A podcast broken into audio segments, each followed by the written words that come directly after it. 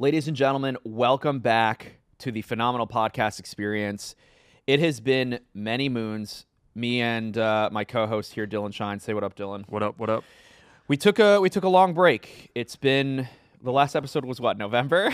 Our first episode ever was the Apple event of last year, just The to put into context. Right, Yes. right. And now we're back basically a year later. And you probably saw the title of this episode. It is an Apple event preview.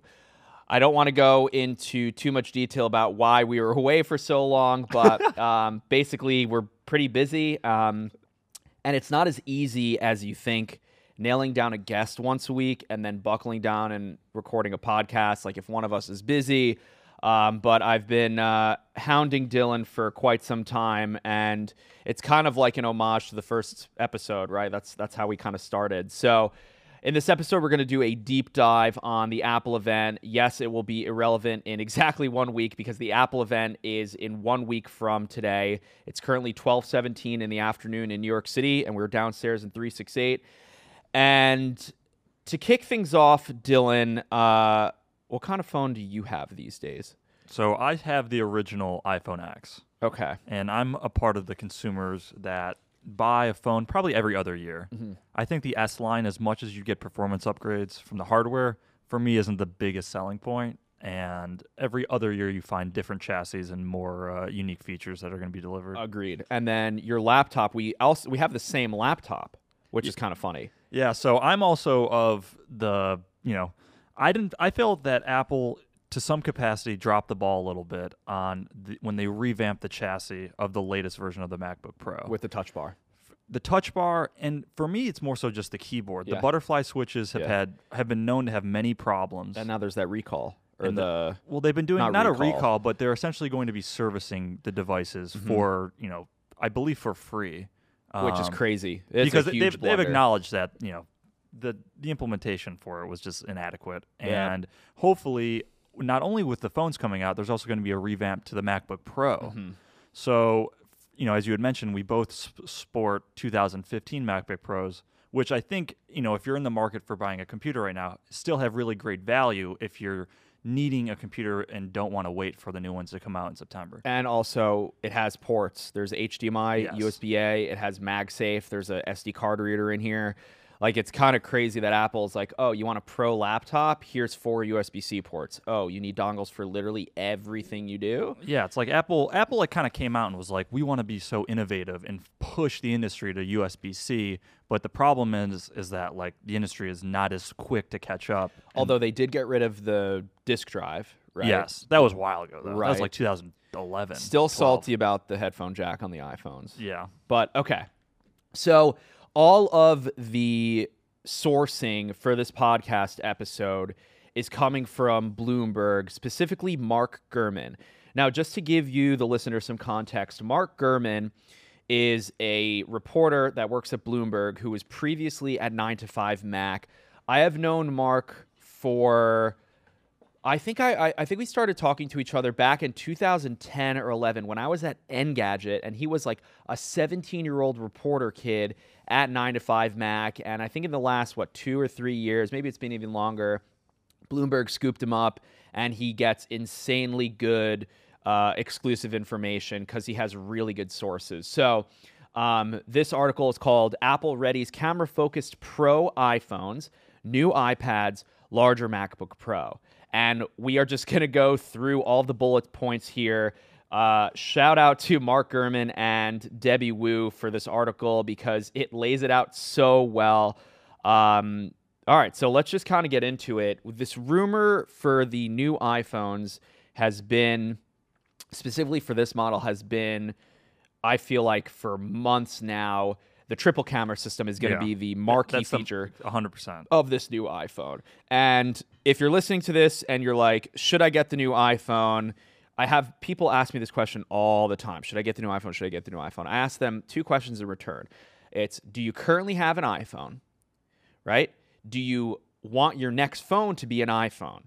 And if you answered yes to both of those questions and you can afford the new iPhone, then just get the new iPhone. I think it's funny you just saying if you can afford it because I'm very interested to see what the price points of these new Yeah. devices are going to be. Yeah, because now they're the the XR is 750, The 10s is like what what 9.99 I think it starts at. But I feel like most people nowadays, and we're already veering off. I feel like most people nowadays they lease the phone, they rent the phone, they Apple upgrade program, Apple right? upgrade program. The, this the the day gone are the days of the carrier subsidy where you would spend 199, you get the device, Yeah. and then you're locked in for two years on a contract.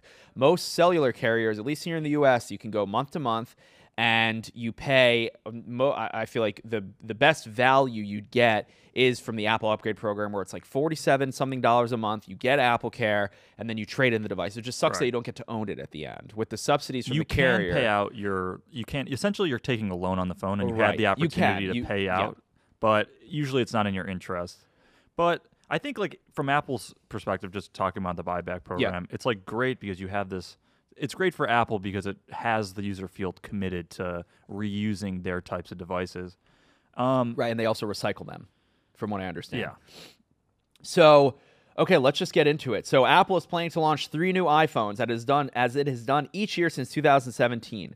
Pro iPhone models to succeed the iPhone 10s and iPhone 10s Max, as well as the successor to the 10R. So, what, what from what I understand, I've, I've read this a couple of times already. Apple is going to take the 10R and they're going to call it the iPhone 11. Then they're going to take and add a second camera to the 10R. Or, geez, this is going to be so confusing. They're going to add a second camera to the 10R and call it the 11. Then they're going to take the 10S and 10S Max and add a third camera and call them iPhone 11 Pro and iPhone 11 Pro Max. Personally, I think they should just get rid of all of those numbers and all. Just call it the iPhone. Like that's that's it. Yeah, what size? in market iPhone. year. Yeah, but whatever. Okay. Um, and this third camera, the kind of big deal with this third camera is it's going to have a wide angle lens. So the current iPhones have a what I call like a normal lens, which is like a 35 millimeter equivalent, and then a zoom lens, which is like a 50 something millimeter equivalent. So you tap it, you get the 2x zoom, and you get to zoom in, but there's no zoom out.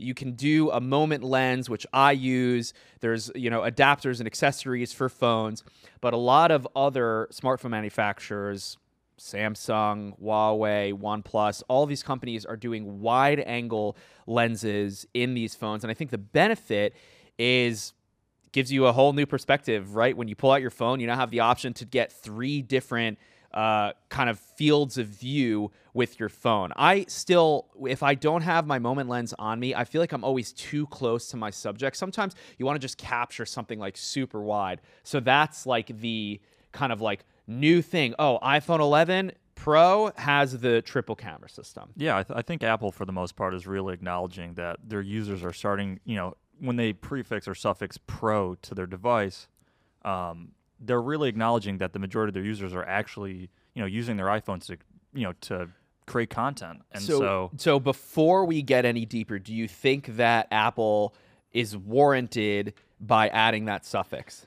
Because, like, what does it mean pro? I don't know. like. I feel like you Is it just when, a when phones were at first, like every phone was like the pro phone. Nobody had no consumers had phones. It was all business oriented. So when I think of pro, I think of professional. So MacBook Pro, I'm thinking of people who are either software engineers or video editors or something that would require the hardware in order to produce that type of content. Fair. So for pro, I could imagine that they're going to try to play it into the fact that you can legitimately use your iPhone and it's going to be able to take the type of quality pictures that you could from like a DSLR. exactly. Okay, so that means that, and I think we'll we'll probably see a lot of this next week at the event. And by the way, we will do a podcast, uh, a post mortem episode after the event as a recap. So stay tuned for that. Um, I think next week we'll see a lot of um, kind of camera tricks, right? Because if you're capturing wide, regular, and zoom with video or photo, you can have super high resolution photos. You can also maybe even change the focus after you've taken a photo. I think it's in this report somewhere. Um, yeah, the high end handsets will have significantly upgraded video recording capabilities, getting them closer to professional video cameras. Apple has developed a feature that allow users to retouch, apply effects, alter colors, reframe, and crop video as it's being recorded live on the device. We have none of that as it stands right now. Also, I sincerely hope that you can change the resolution of your video recording from inside the camera app. Currently, as it stands, you need to go into settings, photo and video, and then change the resolution. If you want to switch off of like from 4K 24 to 4K 30 or 60, it should just be inside the camera software, but that's a different story. So, wider field of view for this camera. Um, I would imagine that I would hope that all of them are optically stabilized, meaning that like if your hands are jittery, it will still capture a sharp photo. And I also would imagine that it's now time for Apple to introduce some sort of like night shooting mode because on the Pixel, there's night sight, and on other smartphone manufacturers, they specify a type of shooting setting that is meant for night. Currently, none of that exists on the iPhone. It's like you have slow mo, time lapse video, that kind of thing. I think Apple as a whole is because night sight for the most part is like a software feature Correct, of the phone. correct. And so when you think of think of like an Android device and Mm-hmm. all the different various software features that they provide, and then think of when you when you watch WWDC or other Apple events, like how long it kind of takes Apple to come and like, wow, finally we're implementing the software feature that has been on Android. But that's that's Apple, right? They Exactly. always wait for other people to do it first. It's like a pr- it's like they let the market prove itself, yes, and then they use they go and do resources. it the best, right? And we invented this and whatever. Yeah. Okay. So I, I guess that's kind of it. We don't know that much. Um, the protrusion is going to be. Yeah. Little, What do you I- think of the aesthetics? I'm of I'm I'm holding I'm holding my 10s in here and I remember when the 10 was rumored and people were like, "Oh, that double camera system is so weird. It's such a protrusion. The camera bump blah blah." No one cares about that anymore. Obviously, it looks very alien. We're not used to it yet, but it's obviously it's a it's a step in a new direction for Apple, but I'm going to reserve my thoughts and feelings and opinions until I hold the thing in my hand and I like some see what they and do and up. take some photos, right? But like in terms of like I don't know that people actually care what their phone looks like. Like maybe you care about the color of your house or like what TV you have or the color of your upholstery. Your like, car, uh, whatever. Maybe I don't know, your agree. car, The yeah, aesthetics like, of your phone are not a eh, high priority thing. eh, it's not. know, a, like- it's not much of a fashion statement. No, and especially the camera module. Like, yeah, I pick the, the you know, I have the white iPhone 10s. Like, do I care how big the camera module is? No, it's probably going to take some kick-ass photos. Yeah. So, aside aside from that, um, just gonna put it out there as a huge maybe. Uh, I think we might get 4K 120 this year from Apple. It's possible. We'll see. Right now, you can only go up to 4K 60, but uh, 4K slow mo would be freaking sick. I, again, I hope they put OIS in all three cameras. Um, and then it's still up in the air whether or not like if you look on the back of the phone, you see how it has that black? It's like a separate unit. There was a rumor that it was going to be the same color as the glass and only the lenses would be black, or is the whole, excuse me, module going to be black? I don't know. We'll see. Um, in addition to the cameras, the phone apparently, from what I understood, is going to have ever so slightly smaller uh, notch, which is going to be negligible. And they're going to do a new material on these phones. So let me just find it here. Something about a matte finish. Let me see. Yeah, the high end phones look nearly identical, same sizes, all that stuff. So uh, it's 5.7 or 5.8. Yeah, it's 5.8 and six and a half inch for the displays, I believe. Someone is probably going to correct me that I'm wrong, but that's off the top of my head. Um, at least some colors on the back will have a matte finish versus the existing glossy look. The new model should hold up better when they're dropped due to new shatter resistance technology. I don't really buy into that that much. If you drop a piece of glass in the air, especially a double sided pancake, it's going to break.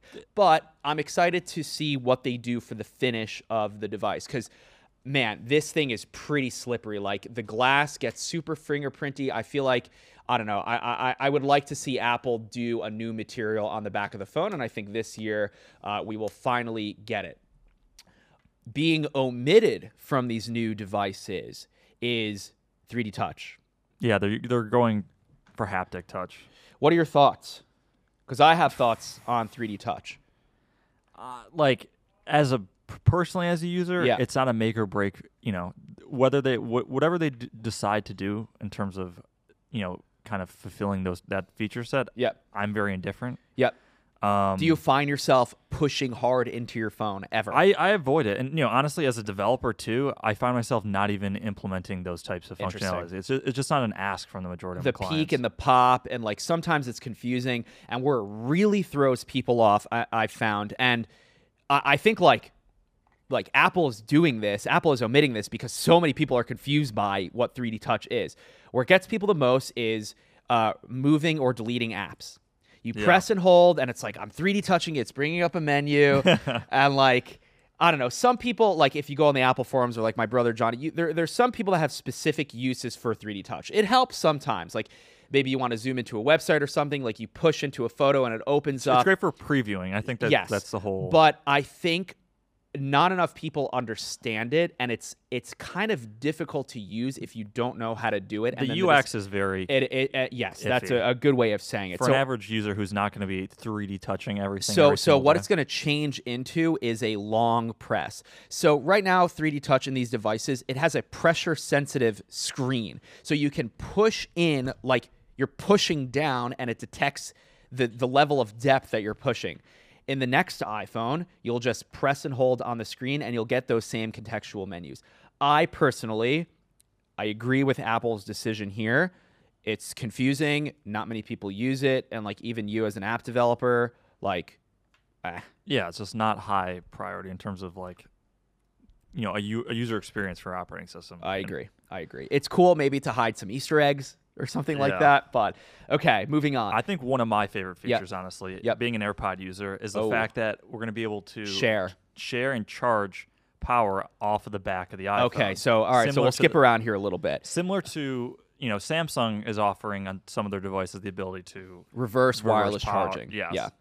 I I think it'll be really nice in the once a month situation that I find myself in where it's like your AirPods case is dead and you're like, crap, I need a juice. You just turn your iPhone over, place the AirPods case, granted if you have the wireless one, and whatever, you leave it there for five, ten minutes and boom, you know, you, you can go about your day. That I feel like uh that feature, Dylan, I feel warrants the pro name. I feel like for, for the rest of this podcast, each new feature to talk about does it warrant the pro? Uh, does it warrant the pro name? Okay, so new cameras, new, new, cameras finish. where I think Pro essentially like Okay. stems from. sure. Being able to charge, you know, accessories off the back of your phone is very versatile, and I definitely think I it's, think like it's in the cool, right. too. It's going in the right now, direction. now, do they open that up to reverse charging other iPhones as well? Do they reserve it to iPhone 11s only? What do you think? just from like how Apple usually goes about it, I think it would just start purely because I understand that, like for instance, my iPhone X Has has, has the ability to wireless charge. Yep. However, I could only imagine, just given the fact that Apple, you know, Sidecar, for instance, and the other like what a sidecar si- well, Sidecar is for, be able to um, use your iPad as an external as a wireless external display, and that's an your iOS 13 thing, right? That's not well. It's it's a Mac OS. Uh, uh, Catalina thing. Yes. Okay. But the fact is, is that they kind of guard, you know, the the use of those things based on like the operating system version, and so I would imagine they would only allow iOS uh, 13 like devices. I see.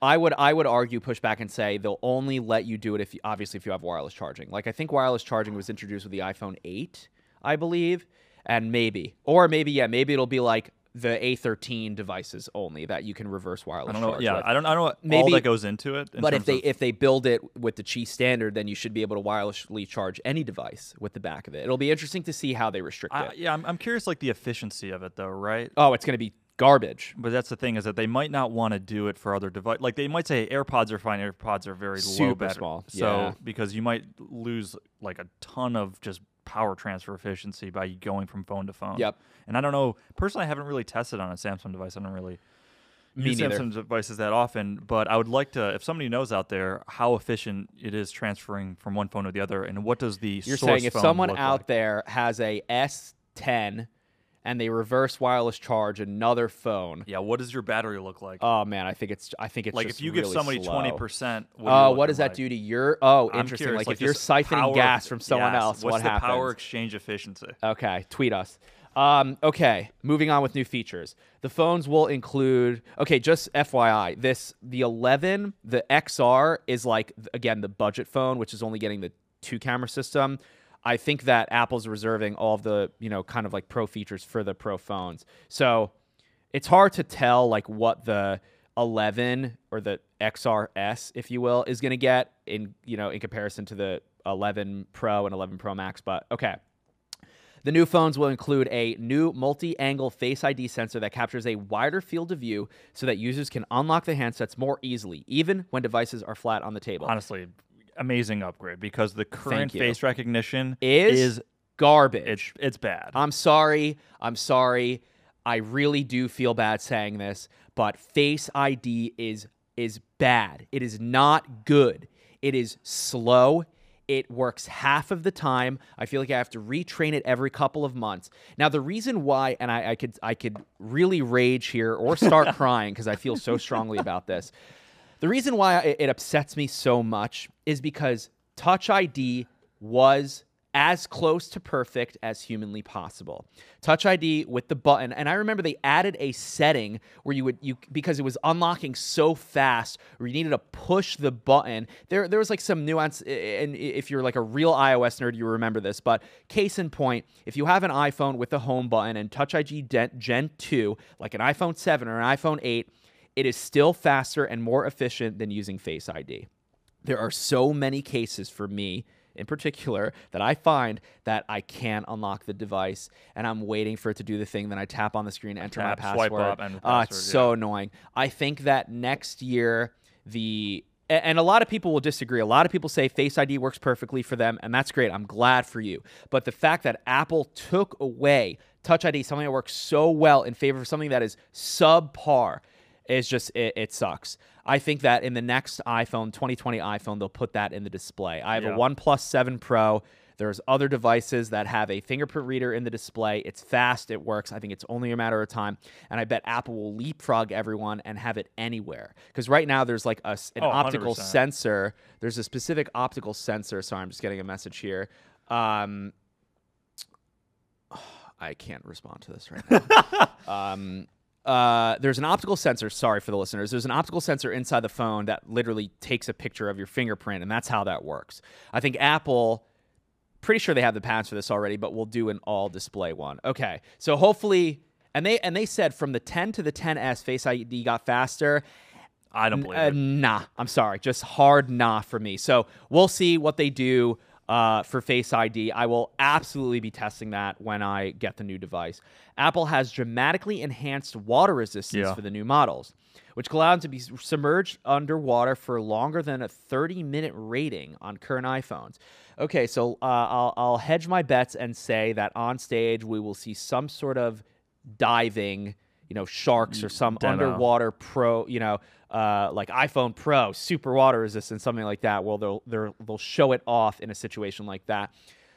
I think it's great. I Yeah, it's love great that. insurance for the user knowing that. Right, you can get forbid they pushed in a drop pool in a toilet or, yeah, push in a pool yeah, and it's not the end of the world. Right, right. And not as only the end of the world, like you can go and record underwater, which is so sick. I always found it interesting. I remember uh, d- during the Apple Watch demo how they Yep. like they use the speakers in order to get the water out In, of eh, the for the watch, yeah, that little It's weird great. noise. I, I, I just like those types of innovations that that are on these devices. Really like, the, to some degree, these companies are really pushing the envelope and making sure that these devices are very equipped to handle. In this case, extreme like water. situations. Yep, I agree.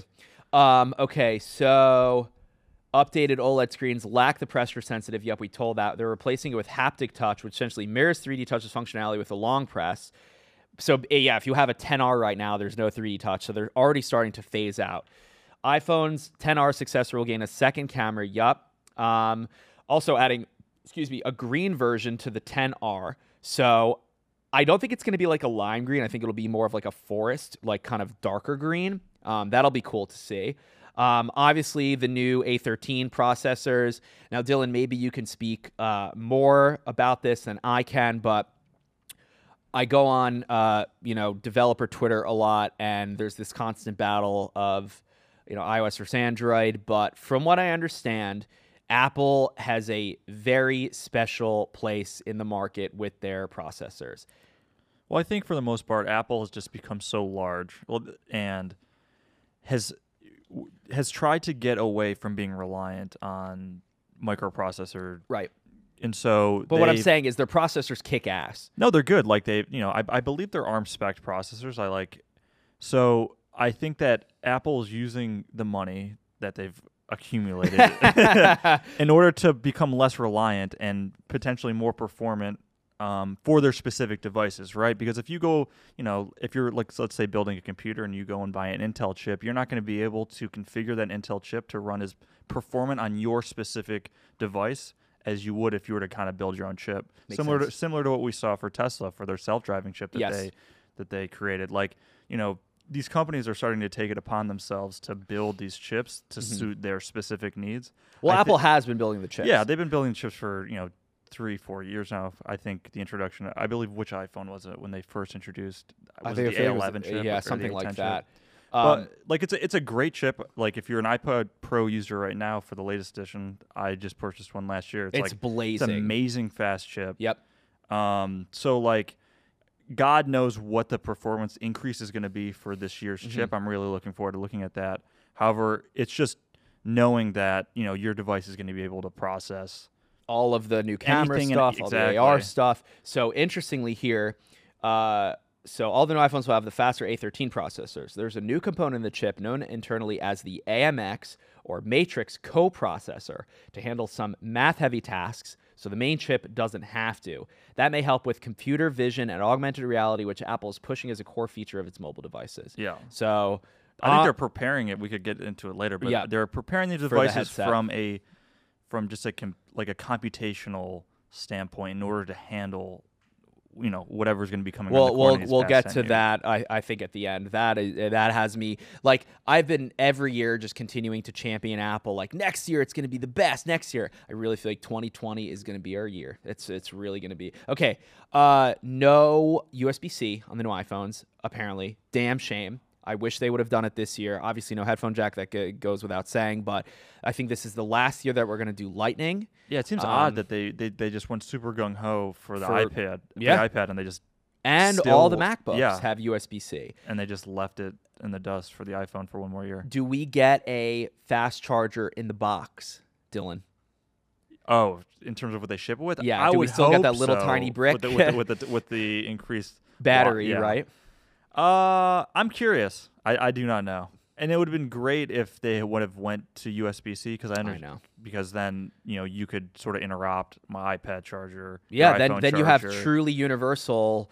Well, uh, not true, Nah, but you you can't know. use it with your computer. But yeah, you know, w- ideally. Well, the MacBooks charge over USB C. I have a feeling the reason why they don't do it is Mhm. because I don't know how much in advance they actually go and spec out like chassis and go to the like manufacturers and be like, hey, like we need to start, you know, getting ready to like make these chassis. Hey, phone case makers, like get ready. Here's the specs for this phone. This is what it's going to need to support, and that is the reason why they don't do it. I feel like it's not a matter they're- of like they couldn't do it physically. It's more so like, what is their well, we're, we've look like? already like sent this down the production Yeah. line. They're already creating stuff that are going to support a Lightning port. Like, we're going to have to just hold off on this. I'd be curious because to me, it doesn't make sense to continue to support it when all Lightning. of all their uh, yeah Lightning Yeah. because all their other devices are already going in this opposite and it, and and so going back to my thing about if it's pro or not, if it has a Lightning port, I don't think it makes it a pro device. Obviously, it's a stupid nuance nitpicking, but like, what would make a pro device for me?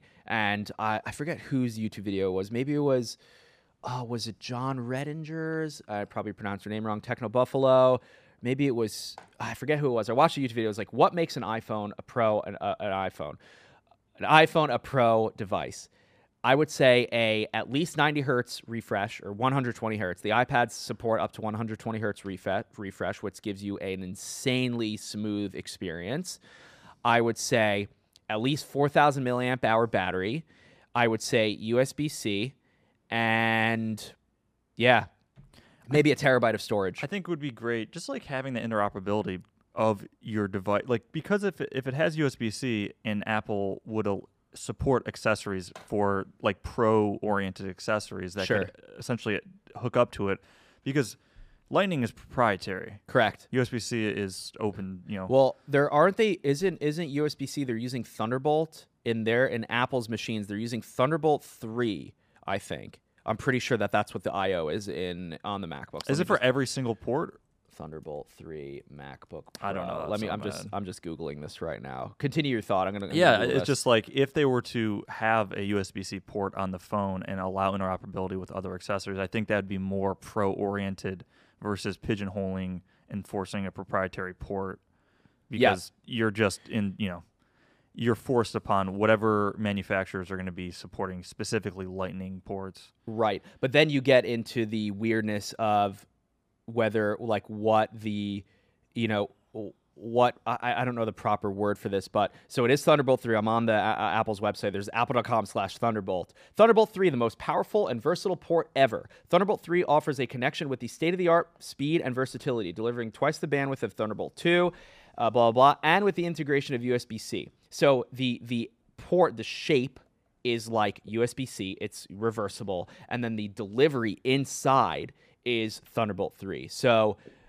like, will there be a time where you can plug in your iPhone USB C to your MacBook USB C and use it as a display or siphon juice between either of them? You know, like 2020 iPhone, maybe your Mac, your iPad's fully charged and your MacBook's dead. Can you charge your yeah, MacBook I, with your iPad? from the battery perspective, just the batteries in the laptops are so much yeah, bigger. huge. Okay, I'm I'm getting off on a crazy Hypothetical. It, it's a good thought, but we'll, you know, So so I, I I think we will not see uh USB C this year in the iPhones, which is Unfortunately, just, is yeah. just a damn shame. Okay, Apple Watch, AirPods, and HomePod. After revamping the Apple Watch last year with a new design, they got you know edge edge display. This year's changes will be more muted, focusing on Watch OS 6 and new case finishes. References to ceramic and titanium models have been found, so very ex- excuse me, very expensive, very nice. Um, personally, not too much of an Apple Watch guy. My phone gives me enough anxiety as it is Exactly. with with notifications. Um, the device is great. I have one. I have uh, I have like a couple of Apple Watches for running. It's excellent. Um, doing like listening to music on a run with your AirPods and controlling everything on an LTE Apple Watch is sick. It is so futuristic. But um, I just you know I don't need the beeper on my wrist at this point in my life. I get enough you know notifications as it is. Um, so new Apple Watch with new finishes and Watch OS 6. They usually go. That's like usually one of the first things they do. I think they do TV, Watch, Mac, and phone. I think they usually save the phone for last. Okay, Apple's working on new AirPods. Which we have now AirPods. I would say they're like 1.5. Yeah, Johnny's mouthing me 1.5. It's not AirPods 2.0 yeah, they like- just wireless they- charging. They they, they and they changed, did like, something the, with like the talk time or like your Hey Siri. Where I don't know, I didn't notice a difference in the slightest. I bought them immediately when they came out, but these new AirPods uh, will be more expensive than the $159 model. New features will include water resistance and noise cancellation with a launched with the launch planned by next year. So maybe we'll see him this year. Apple introduced a new version of the entry level AirPods in March with hands. Yeah, that's what it is. Hands free Siri support and lo- longer battery life. Yeah. Don't use hands free Siri and didn't uh-huh. notice a longer battery yeah. life. But there's also a rumor. Whatever happened to that rumor of Apple's over the ear headphones? That was a rumor. I mean, obviously they bought Beats, so they have that stuff. But then there was also a rumor Apple was doing like AirPods 3.0 where they would change the shape of the button, would like go Morph really your- inside. yeah. yeah. So I think ah I don't know if we'll see AirPods at this event. No, I don't think I, so. don't I don't think so. I mean, it's here. just- I'm reading it, it, was off last this. March. Yeah, I don't. I, I, I don't foresee it personally. I don't. I don't think so either. Um, Apple is working on a cheaper HomePod for as early as next year. The current $300 model hasn't sold well. Surprise. Yeah. New model is likely to have two tweeters, down from the seven. I'll, I'll say this from from Okay. just like, and this is more of the developer of me coming out rather Yep. than the hardware of the HomePod. Sure. The HomePod's it's a it's a okay device. Yep. I think from a price point, Yep. it's hard to compete with what Google's putting out, with what Apple. I'm sorry, and what Amazon's putting out. Yep. But for me, the only reason, like, I have both a Home Hub and an Echo at Home home. Hub is the screen. is is a screened uh, device by Google. But the main thing for me is that you know Siri is not your top contender in terms of you know voice AI. No. But the fact that at least Amazon right now is allowing developers to go and implement skills, I Yep. really think like Siri's only going to get you so far, yeah, to say the least. and it might not even get you far enough. Whereas allowing developers in Apple is also so innovative in just developing the app store, the ability for third-party developers to come and build apps.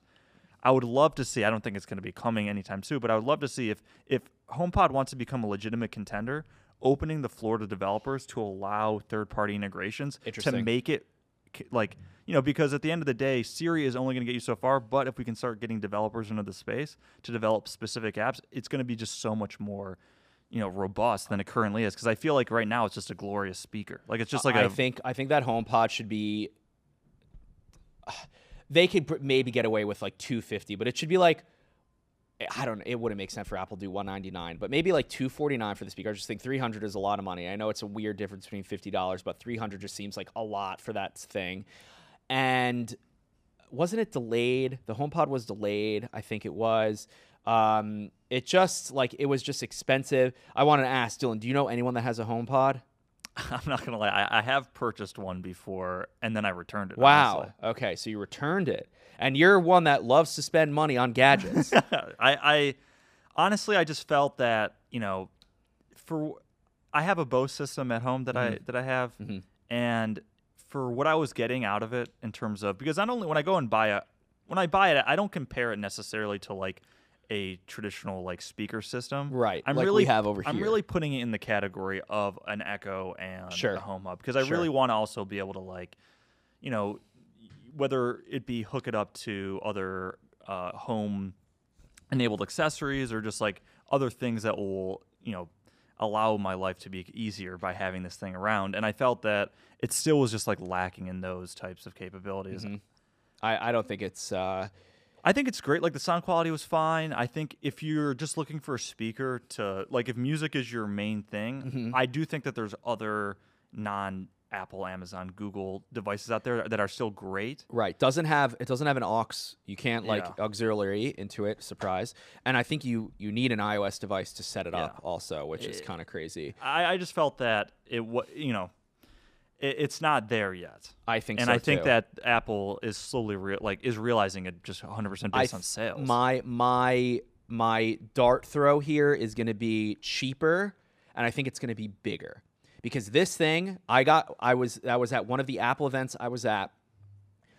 They wouldn't let you touch it. It was on the desk, and it literally just I I was stunned with how small it is. It's just like it's like a it, it reminded me of like an unleavened bread, like just like a giant dough mound. Like you ever go to Domino's Pizza and I see? know, it's like a you pizza know, dough It's like a pizza dough. there. Yes, yes. So I was just like, that is just such a weird. And then like the whole mesh thing. Yeah. It sounds pretty good for what it is. I had one in the studio at some point. It sounds pretty good for what it is, but my my take is make it cheaper, make it bigger. Um, okay, moving on. iPad Pros apparently are not getting their own event this year. which is fine. They just put a they just The iPad Pros it. are yeah. the best they've ever been. I think I said this when I did my hands-on with the iPad Pros. I think you probably agree with me, Dylan. These iPad Pros are the best they've ever been. 100%. Obviously, uh, like obviously, right? But like, I remember there's a couple iPads. Like the only iPad really uh, that I can remember, like. I had the original iPad and then I bought an iPad 2 and then after that I was just like eh eh but this with the ProMotion display USB-C the chip wow that 12.9 inch device is insanity I'm not gonna lie. I'm a, I kind of regret buying the 12.9. Too big? I wish I would have bought the nine. Why? Too big. I want it like just just in terms of because I use the device. I'm constantly building to it, and I like to test my apps on it. Sure. And I felt in terms of just. It's a lot of iPad to hold. it's great. It's it, it, it's it's really great for content. Like if you want to watch a movie, if you want to, you know, I also have the the the Pro keypad that it, it kind of makes it as if the it's like folio no, it's like a keypad. It's not like the portfolio. Maybe it does the it does it like yes, yes. okay it closes. yeah yeah So it's almost like when, especially, I'm looking forward to when iPad OS comes out. It's really, I feel like we're really going to be able to use our iPads more so like laptops. But in terms of just holding it and typing on the touch screen, oh, it's, Oh, that's- that's it's just tough. a huge pain. yeah but there's also like no bezels either which makes it It's a like, great, no, it's a fantastic device. Yep. It's a super quick device. Yep, it's incredible using that thing. I tweeted about it recently. I was just like, it is magic. Like, you want to see sick tech? Show that to like 10 year old me, 15 year old me. Give that to a nine year old now. Well, they probably wouldn't even appreciate it. But it's so thin and it's so fast and just like, Oh man, it's great. I'll say one Um, thing to Apple. If Apple's listening, Yeah. put Xcode on the iPad. Like an actual proper. Like I want to be able to like write code like with a Swift compiler, like all But there's Swift on iPad, right? th- well, like there's a Swift Playgrounds app where you Oh, can go Swift learn code. I'm talking about like, Like, I the want actual Xcode I instead want of a using terminal. your MacBook. I want some terminal. terminal, whether it be a Jailbreak all right, well, not Fair, jailbreaking okay, it. But I want fair. this all native. I don't want like I No, no, think fair. iPads they're getting to the point from a performance perspective where they can start to handle these types Wow, of things. Wow, that would be nuts. iOS for 14, me, Xcode for iPad. I would just love to be able to, you know, I I don't have it doesn't have to be my main code driver. Sure. I definitely think my Mac is always going to be that. sure, but- because of the hardware keyboard. Well, hardware keyboard overall, I'm going to be like I can t- at this point like hook up an external GPU if I really need to like Yeah, run 10 simulators in, in you know in parallel. But for me, I think it would be great if I just wanted to do some code editing, but and like have some. It, and it would be what would be amazing in my opinion is. Not only could you write the code, but when you go and build, it Oh, could build build, right to the iPad, right to the device, and you Yeah. could test it right there. But I'm just, you know, this yeah. is just me. uh, Okay, no, no, that's good. This is why we do this podcast. you can let out the lit ideas. Okay, so we'll see. We'll see iPads apparently at this. It says also coming in 2019. Maybe they'll do a separate event in October. I don't know. Refreshed version of the iPad Pro with upgraded cameras and faster chips. An entry level iPad with a larger screen. Newer versions of the. Okay, so that's just the okay. So they're gonna put the dual camera system in the iPads, which great. Yeah. The A13 chip, great. And then obviously the new operating system, great. Um, my youngest brother Johnny recently bought an iPad Mini. Right, the that was like the first time they finally did a high uh, uh, resolution display in the iPad Mini, and he loves it. Like, for, it's it's this weird, like I want my iPhone to be smaller, but there are some times where you want a, a bit like my. I have The a, a fold. fold. Oh my I'm god, kidding. the rolling the rolling device. Um, like I have a 15 inch MacBook Pro. I have my you know my main gear computer has two 24 inch monitors. I- I do want the iPhone to be smaller, not as not quite as like SE small, but it would be nice to have like a you know 4.7 or oh, 5.0, 5.3. This thing is just too big, but like there's a there's a nice area for like you want iOS, you want to consume media, you want to browse Reddit. Um, on a device that's larger than something that is like could be used with one hand, I think the iPad's like a a pretty I don't know the iPad. I, I just still the iPad Pro is such a sick device. I don't Yeah. even I don't even own one. Um, okay, And th- and the last thing, honestly, for me is what I'm most excited about. Mac or no MacBook Pro. Yes. Okay, so if you're not a super Apple nerd, I'll just give you some kind of background. Apple's been doing MacBook Pro for uh, probably like ten years now, maybe even longer. More than that. More than that I now. think 2007 or 8. Yeah, maybe? with so they had a mama of a laptop I remember. back then. Yeah, I This- remember You had one? I didn't. I didn't have one. So- my first one was in 2010.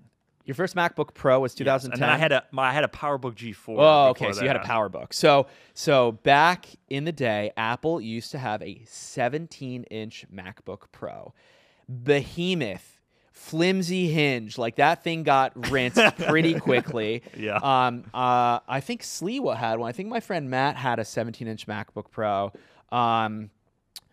Apple's apparently going to go to uh, 16 inch. The 17 inch MacBook Pro was discontinued in 2012. So it's been a while since they've had a device uh, with a screen that's larger than 15 inches diagonally. Although I'm looking at my MacBook now and it's huge bezels. So they'll do an edge to edge sort of 16 like inch. 16 inch. We'll probably have a same sort of similar chassis size, but obviously way thinner.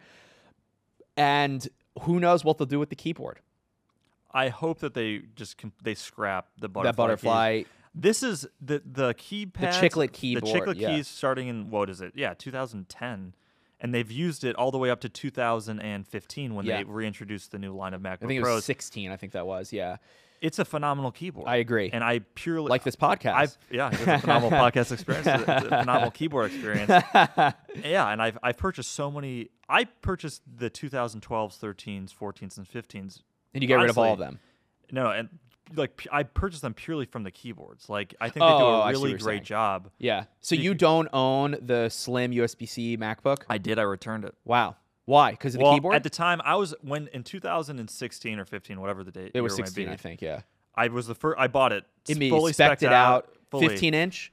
15 inch, fully spec out. Over three grand. way more. It's like 40 something. But Okay. anyway, I bought it, and I think the the main reason why I returned it is because at the time the operating system was just there was like so many issues with the and, touch the, and also the overheating issues of that laptop, There right? just- or the I, throttling. My, computer would, you know, kind of, you know, black screen crash, you know, all the time. I was not a fan. okay. Then I had one uh, when I was doing work, but then I recently I was using a 2012 MacBook Pro for seven years, and then Wow. that it unfortunately bit the dust, and I bought a mini 2015 3.1 gigahertz dual core, and then I bought the Mi- one Mac that I'm- Mini, you're saying? no, uh, the MacBook Pro 2015 13 inch. 13 inch. Okay. And then on top of that, I bought a 15 inch 2014 with the external NVIDIA graphics card, the 750. What's this laptop? This is a 15 inch 2014 Mac- MacBook Pro. So Pro. that's that's a 2014 MacBook Pro. and it runs like a charm. It has a four core.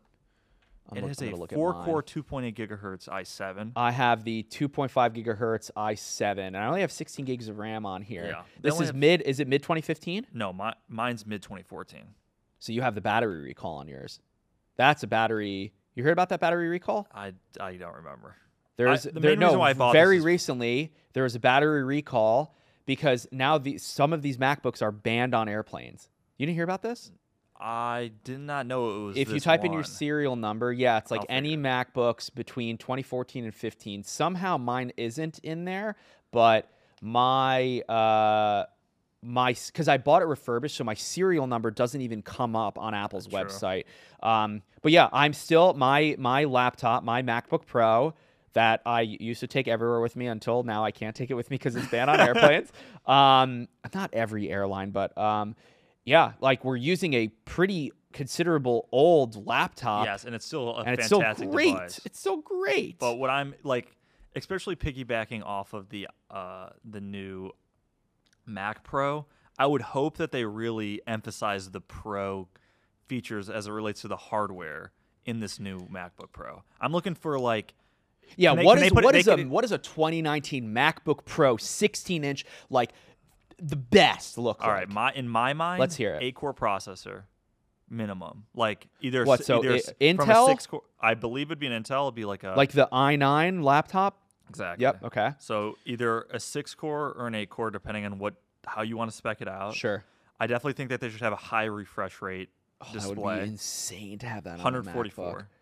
Would be great. I Wow. would, like shooting three pointers over Yeah. here. Okay. no, this is you know this wish is my wish list. list. Okay. Um, you know, high RAM configuration. I think like it should start in at 16 and go all the way up to 64. Um, Only 64? Because they're doing one and a half terabytes in the Mac Pro. it, that's a it's a whole different. Okay, think about fine, fine, think about fine. the form factor of the laptop versus that Uh, cheese fair, grater. It's like it's, Fair. Um, and yeah, yeah, I think like read write RAM. speed. I think you have to have like a super quick NVMe drive in that. M.2 in the laptop. Yes, like su- Huh. like, or they could have like somewhat of like a fusion where Mm. the the operating system is on the M.2, but you could get some massive solid state, something like that. I don't know if you remember the fusion drives that Mm. Yeah. were something of that nature. That's Apple S. They're gonna they'll coin some term from it, but like that type of configuration. Sure. Um, updated keyboard. Okay. Um, you know, still like Touch some bar people or love no? it. Some people love the touch bar. I think the touch bar is very gimmicky. I think like, you know, when they were in the room and they thought about it, it was a really great idea because the fact is that like the majority of users aren't F key users. Yeah. But at the end of the day, I really do like being able to swap between windows super quickly with the F keys and other just like brightness and other things that I've been just like so used to yeah, having same. these types of computers. I think it's so long. crazy that now also like to change brightness is like a two or three step process on my the God, yeah. touch bar.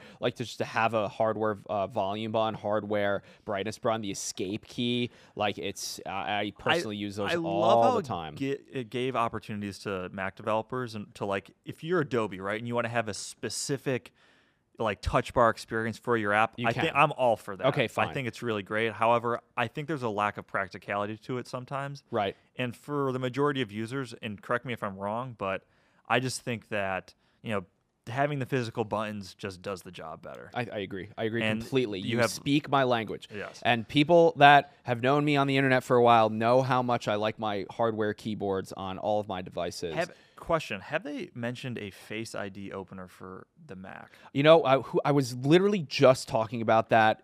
I think when I was on vacation in Israel with, uh, we were like all sitting around. Everyone was like, "Sam, what's the new iPhone?" And we were talking like, "Does Face ID exist on the Mac?" No, And right? it should. It I should I a also- thousand percent. I Touch ID exists on the Mac. I just purchased a Razer Blade 15, hmm I told you, Dylan gaming. loves his gadgets. and that thing has a crazy good face recognition to open My-.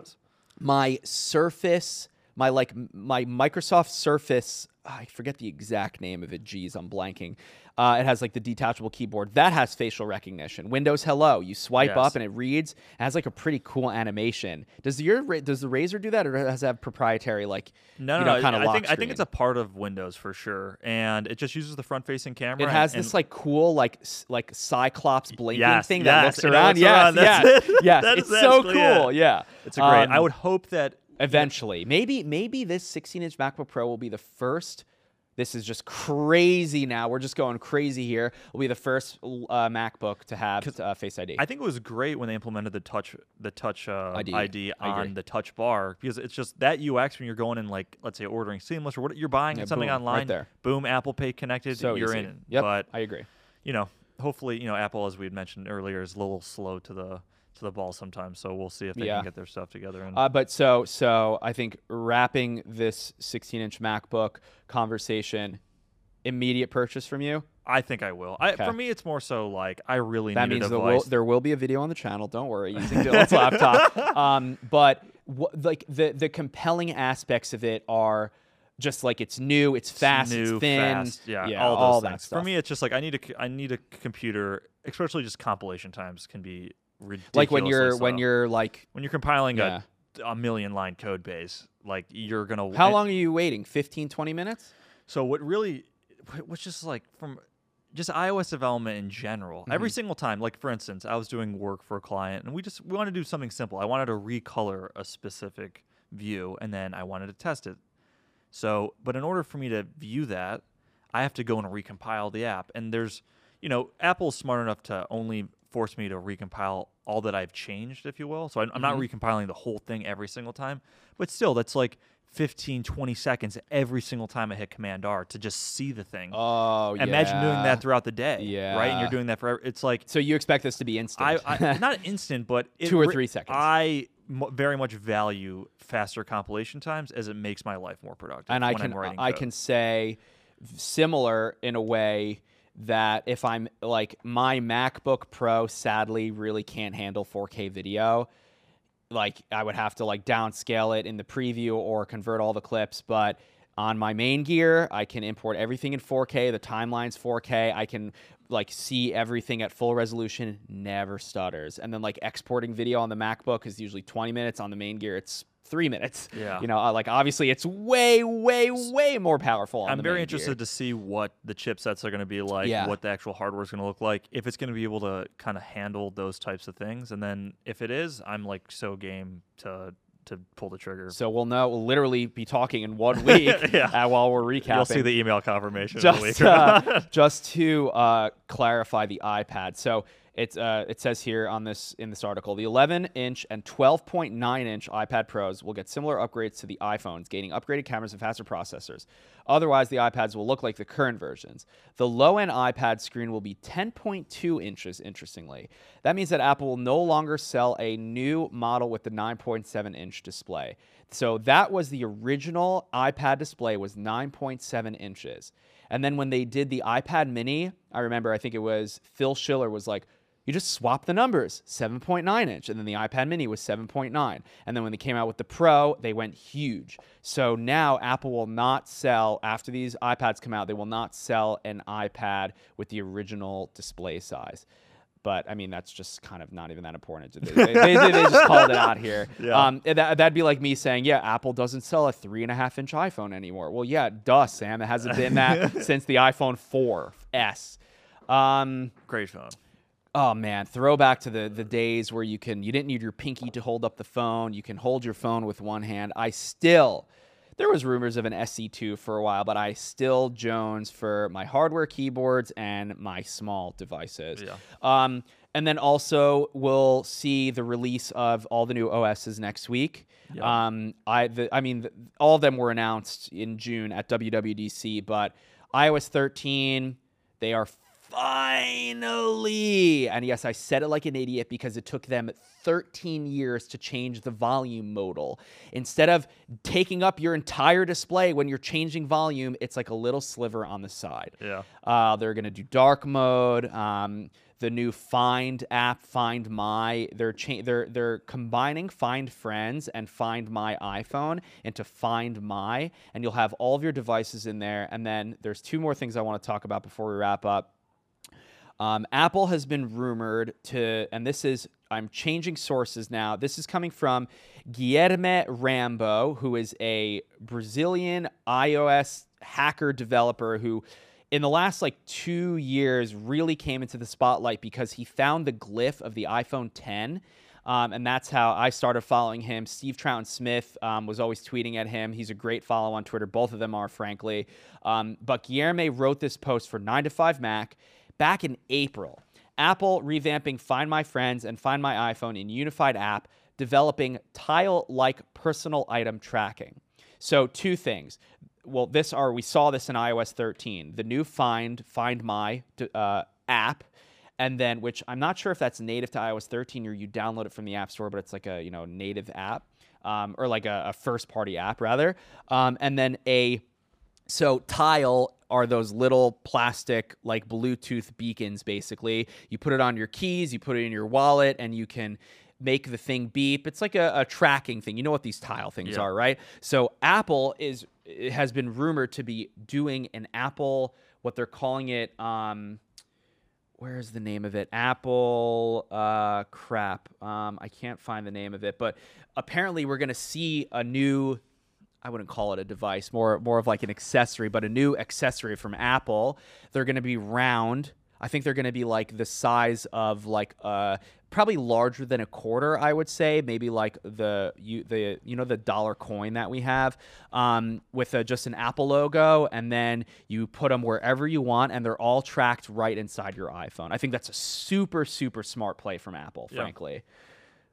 Thoughts on that at all? I think Do like you care for it at all? Will I it think- change Apple's bottom line? like for me, I think less so about the tiles and more so about the new implementations of Find My iPhone. How you're going to be able to track these devices offline, I think is going to be ex- extremely important. Okay. Um, Apple, uh, find my tile-like tracking device. Where is the name? The code name here is B389. Um, it could be in the new items tab. There's a picture right here, 9 to 5 Mac. Apple, the, the article is called Apple's tile-like tracking device likely to have removable battery, AR features, work with items tab, and find my app, uh, which is pretty interesting. Um, I, I read somewhere the name of whatever. I mean, again, we'll find out uh, next week, but that'd be a nice little extra kind of thing from Apple. Like, I don't know, it really excited me when they put out the AirPods, and they frankly, I love my AirPods. I do not go anywhere without them. They changed my music listening experience on the go forever. Um, and it's just like Apple's usually known for it's like the Macs, the iPads, the iPhones, and now they have like, oh, cool, Apple makes like really good wireless headphones. Oh, Yeah. cool, Apple makes this like this little tracking device thing. Like, yeah, it makes sense. Yeah, So, I think what we forget a lot of the times too is that Apple was very innovative in the online music space. So it's and Yeah. it, it was kind of crazy for them to like only not like it took them a while to really buy like like iPad, iTunes. uh, No, sorry, iPod, iTunes. So it kind of you know it doesn't surprise me that they're really investing, and then they bought Beats and whatnot into their sort of uh, i AirPods are so popular. It's a really great music listening device. so this The uh, UX of it is some of the best user experience. well, Apple Music. No app like i- AirPods with iPhone. Oh, AirPods. Yeah, yeah, yeah, just that little screen. It's just like so easy to to configure. Yeah. Uh, not to bring it up, but uh, rip AirPower. Just pour one out for AirPower. held out, held out for so long. I actually got to see. Pretty sure that was at that same event, whatever it was back in 2016, 17, whenever it was. I'm losing track of time. Um, and then I guess Dylan to round this episode off. Um, like we'll be back next week with idea with ideas, with thoughts uh, and feelings of the event afterwards. But um, since I feel like for the last three or four years now, especially at WWDC, the emphasis on AR. Yep. So there are huge uh, VR players. Notably, Valve has the Index, HTC has the Vive, PlayStation has the VR, and then obviously Facebook bought Oculus, um, which the the Oculus Quest is fantastic. Um, you've probably seen my video on it. Uh, like the standalone, like the headset with the controllers, wireless, great experience. I have a Magic Leap. I bought it for $2,300. I don't really use it. Why? It's tethered. It kills the experience when you have a wire hanging down your like back. Neo in the Matrix. Yeah, basically. Yeah, it's basically like Neo in the Matrix. So what I think, and I think that I'm not the only person that thinks this, is the 2020 iPhone, and I would say that maybe not even the 10s. I would say the 2019 and on iPhones, or maybe it's just be the they'll lock it to the 2020 iPhones, but the phone will be the brains, will be the power, will be the computer that will wirelessly, seamlessly connect to just the display. It will not, I don't think it's going to have like i don't think it's going to be super heavy. We're talking about uh, apple's ar headset which has been rumored for quite some time. Um, and i think that's the reason why apple's emphasizing ar so much is because in 2020 iphone whatever new iphone pro 12 with usb-c it will be the the thing that powers the ar headset. Yeah, I think that another reason why they probably want to wait is they want to get better 5G integration as Yep. well. Oh yeah. Also, we didn't mention this. Uh, this iPhone 11, the 2019 iPhone, will not have 5G 5G connectivity. Yeah. We had to wait until uh, I forget. I think it was the five was the first iPhone with LTE. And fun fact: the original iPhone launched with Edge, or as some people say, 2G. Then 3G, 3GS, 4, and 4S. LTE was out when those devices Yeah. were out already, but it took them for the iPhone 5 new body. Obviously, that makes sense. They save, like, and you were, you mentioned the beginning of this episode, Apple likes to save the big kind of chassis changes for you know something super substantial which is it's kind of surprising that they're going pro for something that looks similar to this but i guess that really lends them to the, do the 2020 iphone full reset new chassis 5g ar like full yeah Yeah, so I, I definitely think that you know, as we mentioned before, Apple's a little late to the game as it relates to Purposefully. purposefully late to the game to kind of test the waters, see how these other companies like HTC and Facebook are gonna do. Mhm. I think also, but those are those are vr not ar but which at is the sa- interesting. but at the same time, is Yeah. I, I definitely think like to some degree they have been really you know pushing AR kit at WWDC. yeah. oh yeah They've had amazing AR demos. demos? from- Yeah. the Lego demo was crazy. yeah if you guys remember that. You know, I think once 5G becomes more realistic, because not only is it is the phone capable, but like the networks have to also be able to support it in larger areas, which is Mhm. n- currently not the case. they need to build out all The those infrastructure. yeah Um, Marques- exactly. He made that video. Marques stating- has a fantastic video. Also, shouts to Marques on this podcast. Um, he had shouted out one of my videos, so I will gladly return the favor and say uh, you should. I mean, you should watch all of Marques's videos. But he made a video explaining 5G. He went to a specific city and Rhode tested Island, out right? 5G. Providence, I think it was yeah, Rhode Island. And dude, one and a half gigabits per second. Like that is just that is that is the future we deserve, my Yeah, friend. it's a fact. That's like what I get in my house right now. Uh, not so subtle flex. Okay, so I think we'll end it here. I think we've we've gone I think a full hour at least. Um, what is the word of the podcast? bubblegum. Bubblegum. Please tweet us out bubblegum. If you listened all the way to the end of the podcast, um, again, I, I I I really am. I do feel bad. I'm sorry that it took us so long to get back on the podcast train, and I I really appreciate. I sincerely am thankful for the people that are still. And I send Dylan randomly. Like someone tweeted us again. There are people that are still tweeting at us. Eight, nine months later, where's the podcast? Yeah. And ladies and gentlemen, here's the coming back. podcast. Um, so this is it for this episode. Um, we will be back next week after the Apple event, and I will be live streaming the Apple event on Twitch, like I always do. Um, and now me and Dylan also, I guess, I haven't really announced this anywhere, but we share the new studio, which is dope. So me and Dylan are roommates, studio mates, suite mates, uh, friends, PUBG champion, PUBG winners. um, but yeah, so me and Dylan share um, the studio that I got from Casey. So um, expect you know more content, regularly scheduled podcasts. And uh, if there's a guest you want to see come on the show, we had Alexis Ohanian on the show. We had Marques on the show. We had uh, Wallace from Main Gear on the show. We had Daron, my brother, who's standing here. Maybe we could do a, a Sheffer, uh, A Sheffer cast. a Maybe whole I could Sheffer moderate cast. it. I think we have all four. Sheffers on the Sheffer brothers on the podcast, and Dylan moderates. That would be so lit. Um, but yeah, uh, tweet us bubblegum. And if you like what you listen to, um, everyone says this, but the ratings do help. It gets you surfaced in iTunes. Uh, tell us what you like, what you didn't like, and we'll be back Yeah. next week. See you next time. Thank Thanks, you for everyone. listening. Thank you.